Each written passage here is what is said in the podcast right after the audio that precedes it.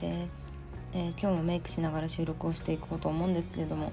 タイトルにもあるように手取り足取り教えない方が人は成長するというテーマになります、はい、もしかしたらねあのー、手取り足取り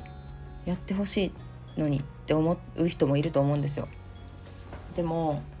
うんこれはもう本当にね何人ぐらいかな多分2300人ぐらいの女性とねこの4年間ビジネスやりたい副業やりたいって思う女性と関わってきた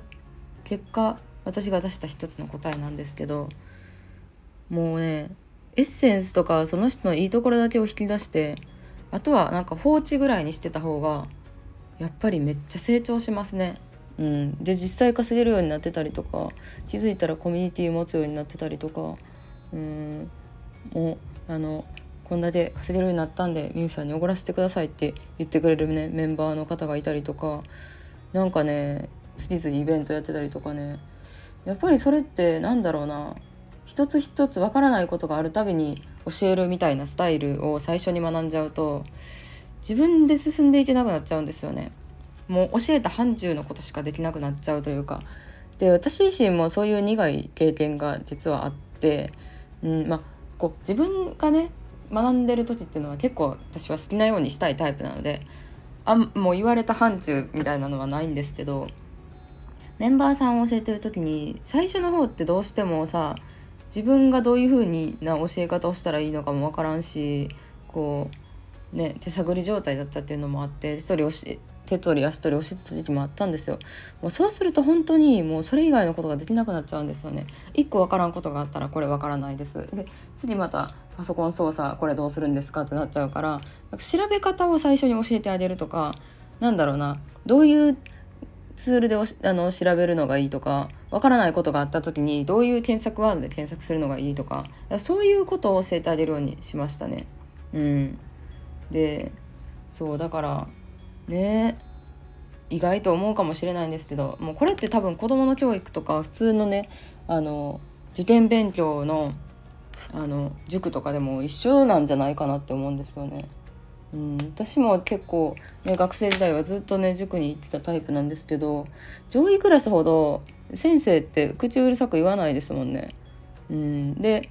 まあ下位クラスって言ったらあれですけど下の方のクラスほど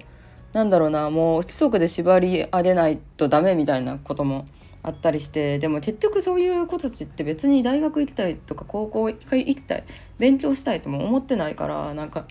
ね義務教育の難しいところではありますけどそういう人たちまで無理やり勉強させてどうするんやろうとは結構思ったりしててでなおさら大人が、ね、学ぶビジネスとか勉強ってうーんなんか無理やりするものでもないしなって思って思ってから私のスタイルは割とその人のいいところとかなんか自分では気づいてないだろうなっていう魅力とか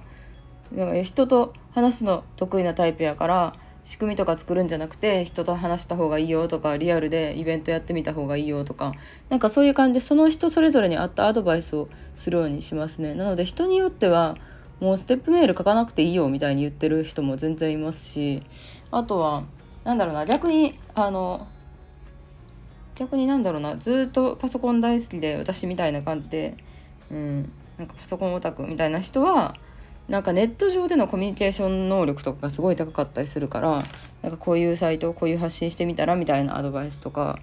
うん、やっぱ自分のいいとこって自分でなかなか気づきづらいんでねダメなとこはねみんなこうここダメなんですよみたいにねあの自覚してるというかなんか落ち込んでたりとかするんですけど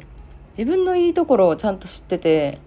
自信ある人とかってなかなかいないんでなんかそういうのを気づかせてあげるっていうのがコンサルだったりとか、まあ、そういうコミュニティの役割なのかなって私は思いますね。うん